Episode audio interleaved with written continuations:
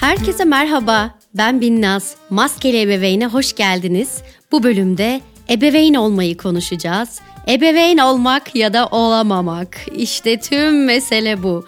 Biz bizim bu büyük meselemizi ele alacağız. Ele avuca sığmayan bir konu olsa da. Küçük bir uyarı yapmak istiyorum.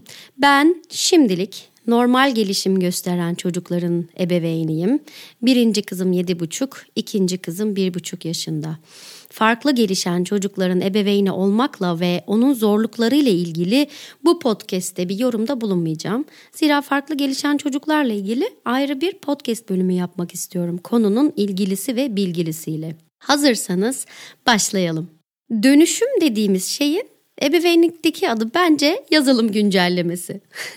Hızlı ve en etkili biçimde yazılımımızı güncellememiz ve sistemin iyi çalışmasını sağlamak durumundayız arkadaşlar. Yani o bebekler dünyaya gözlerini açtığı anda bize içgüdüsel olarak yüklenmiyor sistemimizde bulunması gereken özellikler.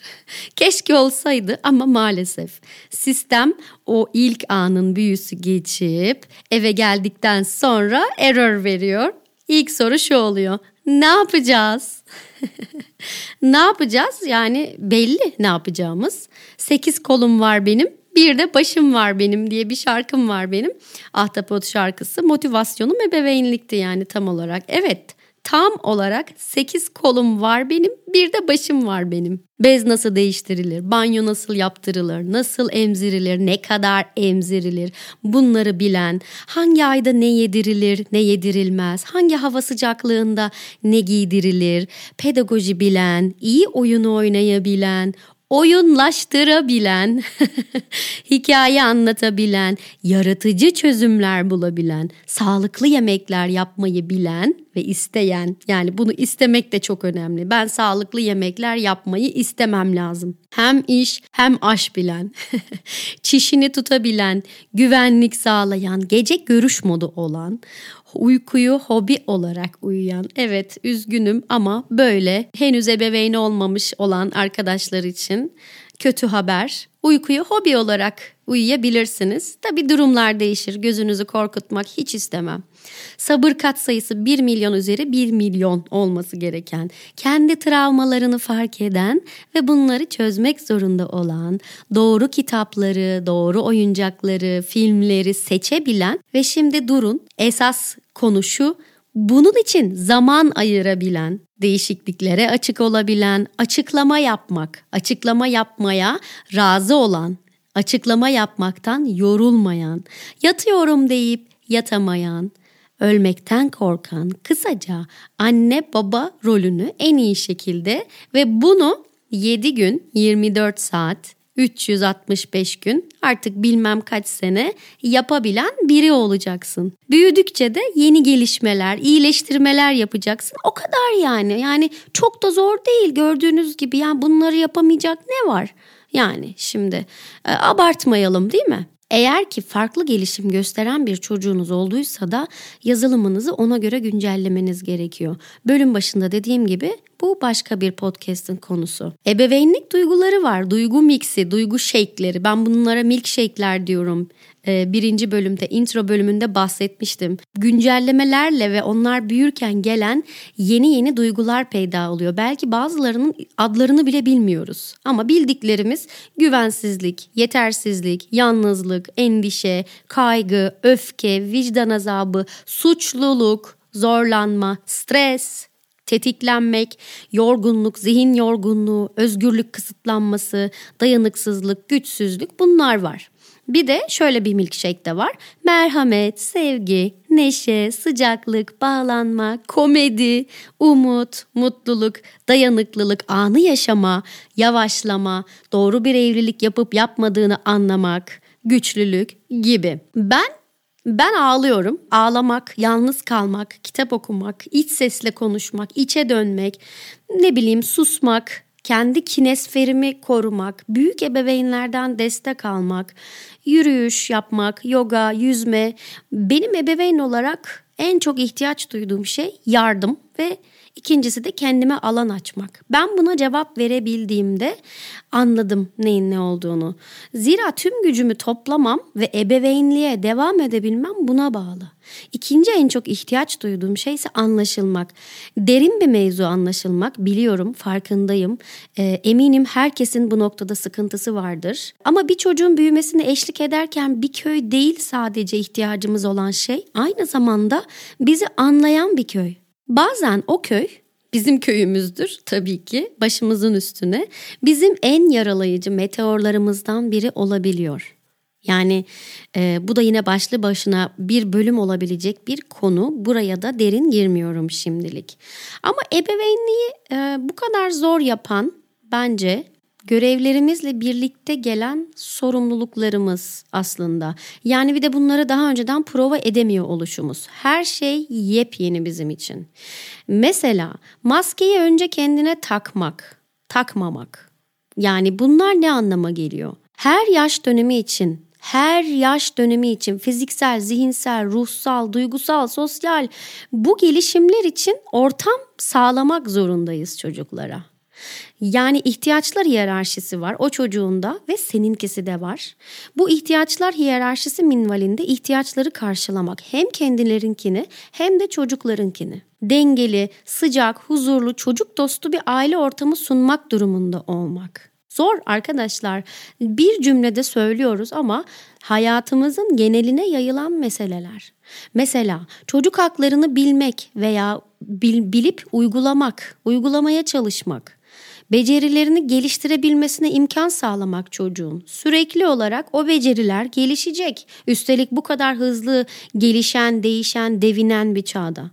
Ve tüm bunları başarabilmek için kendini sürekli olarak güncellemek, kendi davranış kalıplarının ya da modellerinin farkına varmak, travmalarla yüzleşmek gibi gibi. Yani bir insanın büyümesine, gelişmesine rehberlik ederken bunlarla uğraşıyorsun. Ebeveynlik bence bu yüzden zor. Dedik ya hani ilk bölümde başka bir evrendesin. Burası bambaşka bir evren. Sen e, daha önce burada bulunmadın ve daha önce burada bulunmana imkan yok. Dolayısıyla sen de bu evrende yenisin. Bu evren de senin için yeni. Yeniliklerin ortasında buluyorsun kendini. Bence ebeveynlik bu yüzden zor. Yani çocuğum olmadan önce bilseydim dediğim şeyler oldu. Gerçi bilmek neyi değiştirir bu da ayrıca tartışılır. Ama kendimi bilme imkanım olsaydı bir şeyi bilme imkanım olsaydı diyeyim daha doğrusu kendimi bilirdim. Delphi'deki Apollon tapınağının girişinde altın harflerle yazıyor ya hani o kendini bil cümlesi bence ebeveynlikte de geçerli. Gel gör ki bir e, bebek dünyaya gelmeden önce kendini bildiğini, kendinle, ailenle, etrafınla olan diğer kişilerle ilgili olan tüm sorunlarını çözdüğünü zannediyorsun ama öyle olmuyor.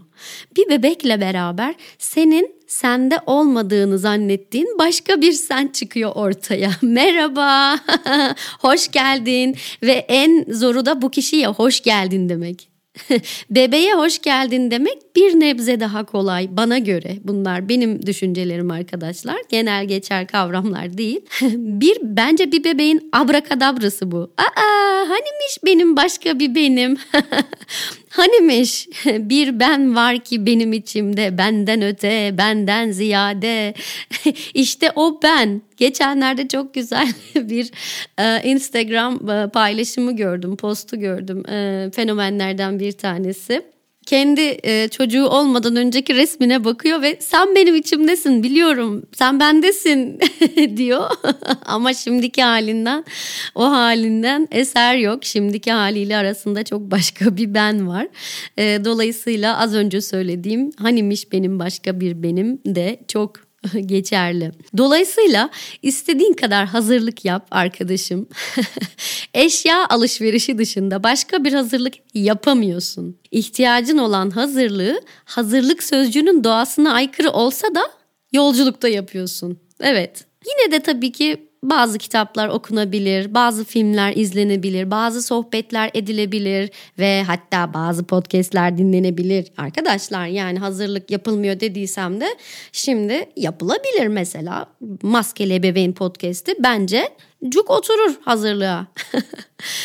Kendi reklamımı da yaptıktan sonra devam ediyorum. En azından bir bakış açısı geliştirmede faydalı olabilir bütün bu saydıklarım. Halbuki mesela benim bir hayalim var. O köy dediğimiz o köy var ya hani e, o çocuğu büyütmek için gereken köy. Bir araya gelse böyle ufak ufak azar azar üzmeden korkutmadan biraz biraz ne bileyim samimi samimi doz doz anlatsa müstakbel anne ve baba kişisine yani böyle ayinler yapılsa kutlar kutlamalar ayinler yani ne kadar hoş olur değil mi aslında bu hazırlık sürecinde veya bebek olduktan sonra?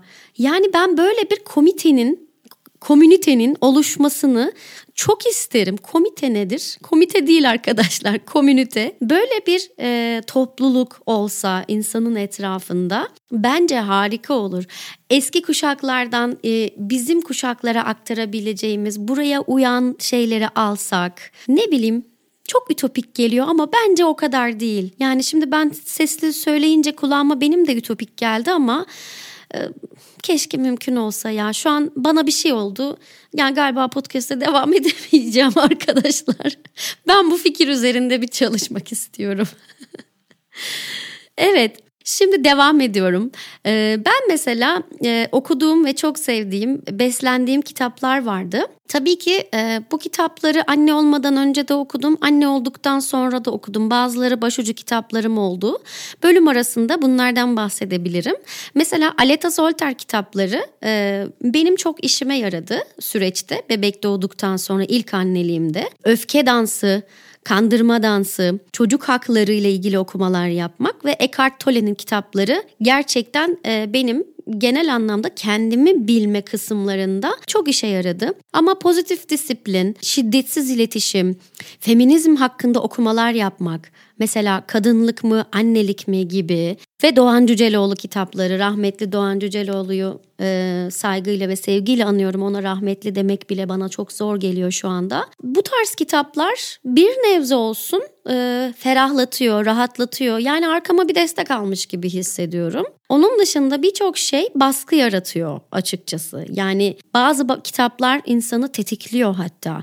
Dolayısıyla kendinize göre kitap seçerken kendinizi de bilmek, tabii bu bir döngü. Hem kendini bileceksin hem kitap okuyacaksın ama okudukça kendini daha çok biliyorsun gibi bir döngü var burada. Çok e, itinalı olmak lazım diye ben şöyle bir uyarmak istiyorum. Şu anda benim okuyup da tetiklendiğim kitaplar oluyor ve direkt bırakıyorum. Yok bu beni tetikliyorsa ben bu kitabı okumakla maskeyi kendime takmış olmuyorum diyorum ve bırakıyorum. Ama bazı kitaplar öyle değil. Ebeveynlik yaparken karşılaştığımız zorluklarla nasıl başa çıkıyorsunuz, başa çıkamıyorsunuz gibi bir soru genelde peyda oluyor arkadaşlar arasında da konuşurken, eşimle de konuşurken, herhangi biriyle konuşurken. ben diyorum ki başa çıkamıyoruz bence. Çıkamıyoruz yani çok net. Yine de ben bir çözüm buldum ama şimdi genişçe kalem kağıdı alın bir kenara yazın. Genişçe bir tencerenin içine bolca su, bir tutam esmer şeker, bir yemek kaşığı organik organik elma sirkesi, bolca sabır taşı, aldığı kadar destek unu, bir fiske merhamet otu koyup bir taşım kaynatıyorum.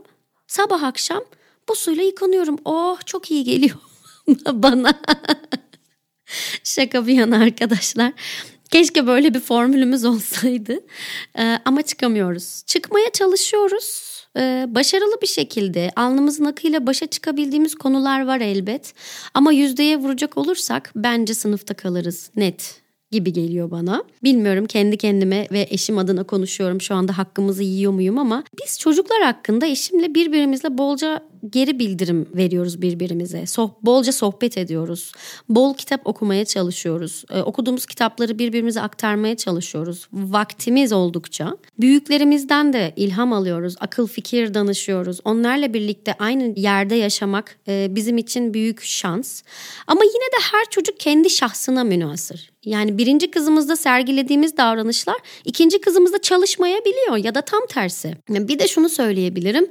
Eşimle nöbetleşiyoruz birbirimizin duygu durumundan haberdarsak eğer mesela ben diyorum ki tamam ben tamamım bu sende gibi.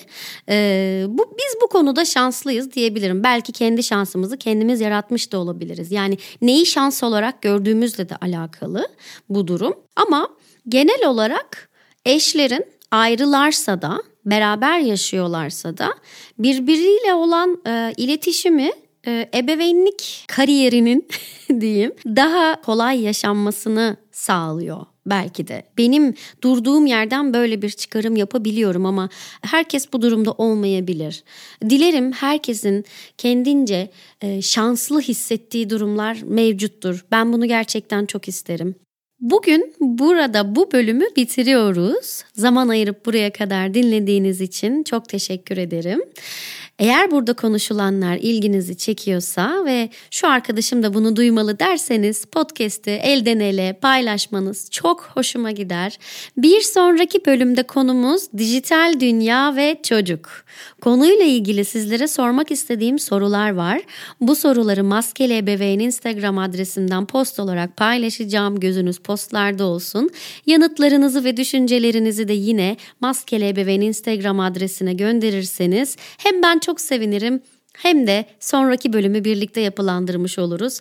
Tekrar görüşünceye dek sevgiyle kalın, bana yazın, maskelerinizi takın, hoşça kalın.